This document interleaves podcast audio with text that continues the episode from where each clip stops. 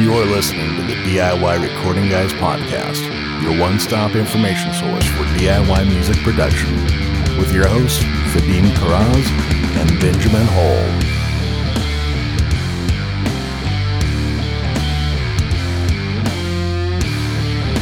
Hey, it's Vadim from DIY Recording Guys with a special bonus episode today.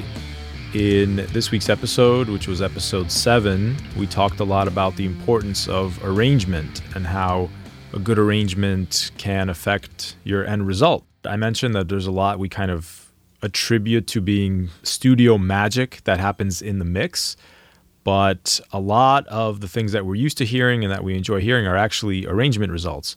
So I'm going to go through a little demonstration here to show you one element of that.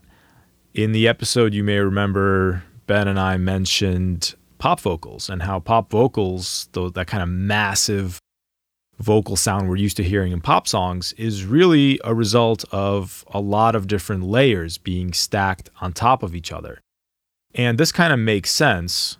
In order to understand why it makes sense, we're going to look at a metal example, right? Because metal is kind of like nature's pop music. You heard that here first. You can use that quote, but you have to attribute it to me. So if you check out this guitar riff, which I hastily recorded here.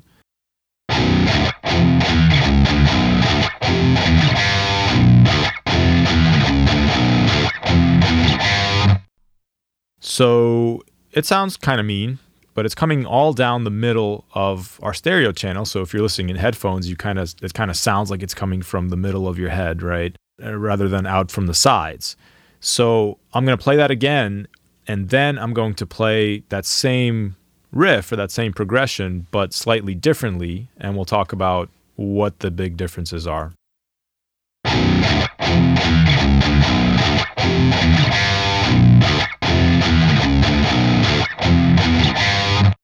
Versus this.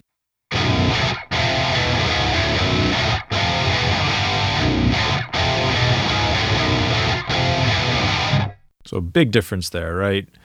One of the biggest things you hear is that now the guitar is coming from the sides of the stereo channel or the stereo field, right? It's coming from kind of far left and far right.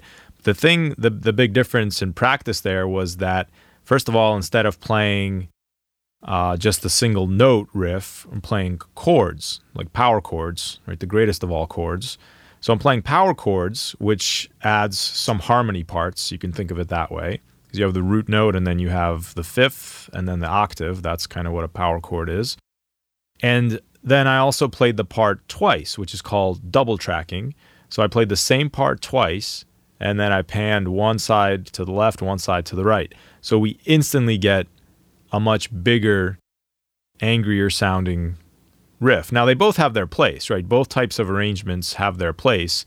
But if we're going for that large sound, the double tracking, that second option, is going to be much more effective. Listen one more time here.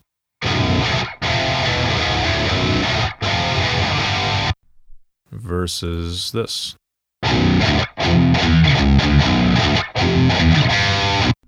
All right, so you might be asking yourself, how in the world is this applicable to pop vocals? Well, the concept is really the same. You could think of that last clip I played as the mono clip as kind of being a single sung part, right? That's kind of a melody, and you could picture a singer singing a melody. And a singer kind of by default can only sing one note, right? You have to record the harmonies on top of that. So if you have a melody, you can do the same type of layering trick. You can make chords out of the melody, and you can create those same types of layers and pan effects. So let's try this with a vocal now. And this is kind of a pop vocal sound. It does have a little bit of reverb and delay on it, but other than that, it's as recorded. So here's the main vocal line. Wait high up on top of the tallest mountain, all we see we shall call our own. Okay, sounds good, but again, it's just that single vocal part. Now, the first thing we can do to make it bigger is record that same exact part, just like we did double tracking with the guitar. We're going to record that same part actually 2 more times, and we're going to pan 1 to the left and 1 to the right. So we're going to get this kind of effect. Way high up on top of the tallest mountain. All right, so it's the same notes as our main vocal line, but we've recorded it twice and panned 1 to the left and 1 to the right. So if you stack that on top of the original vocal line, you get this. Way high up on top of the tallest mountain. That's already starting to sound bigger, and we haven't even added any harmony parts yet. That's all the same notes being sung. All right, so now let's add a harmony part.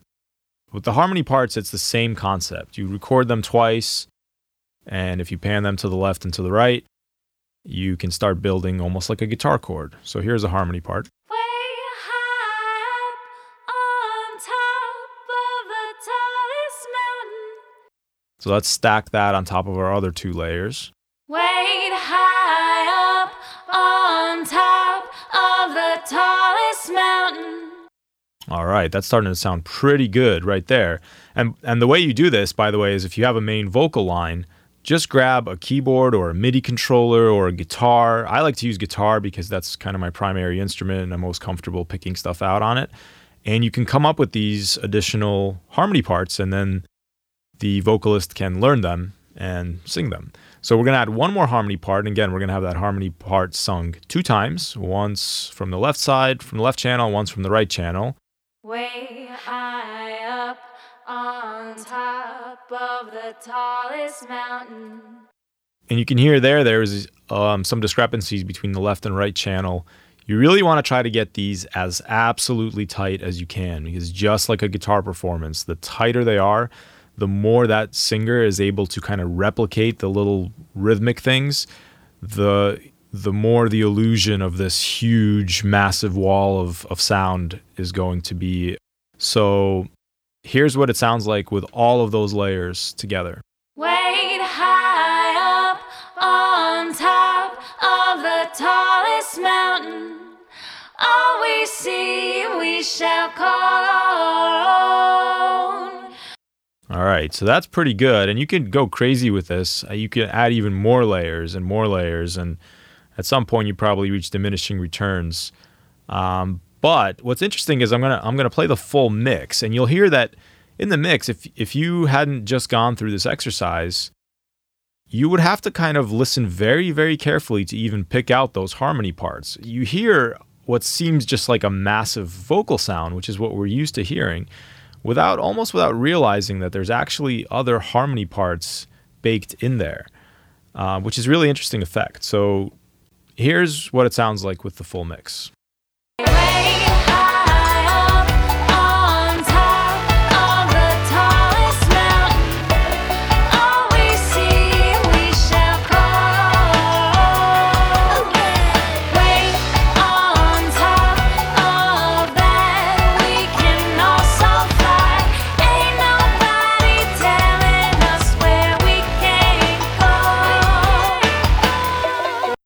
So you could actually hear at the end there's even an additional vocal layer. Let me see if I can find it here. Yeah, that also fly part has an even additional harmony part.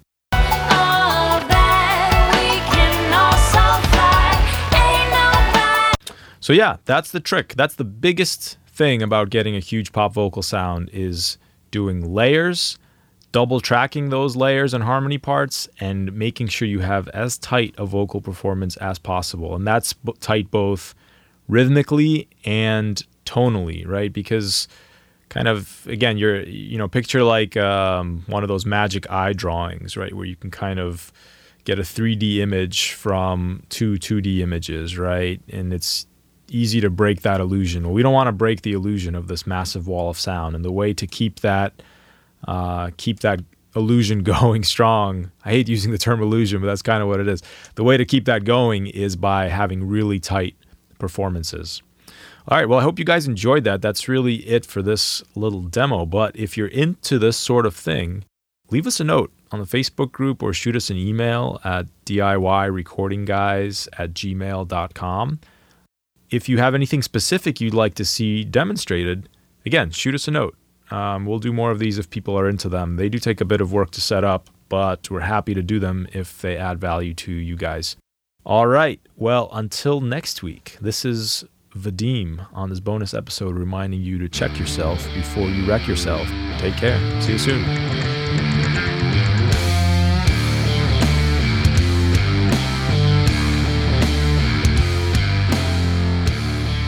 If you're enjoying the podcast, take a minute to leave a rating wherever you like to listen to it, or share it with your friends on social media. Also, Benjamin and I are working engineers, and we love helping people turn ideas into finished productions. So if you're interested in working with one of us, or just want to discuss a project you're working on, reach out. You can find my work at CalmFrogRecording.com, get me on Instagram at CalmFrogRecording, or shoot me an email, vk@calmfrogrecording.com. And you can check Benjamin's work out at DreamLoudStudio.com. Hit him up on Instagram at DreamLoudStudio or by email, ben@DreamLoudStudio.com. And finally, join our Facebook group to engage with a whole group of friendly, like-minded people who are interested in DIY recording. Just search for DIY Recording Guys on Facebook. Thank you so much for listening and for your continued support. I'll see you next week.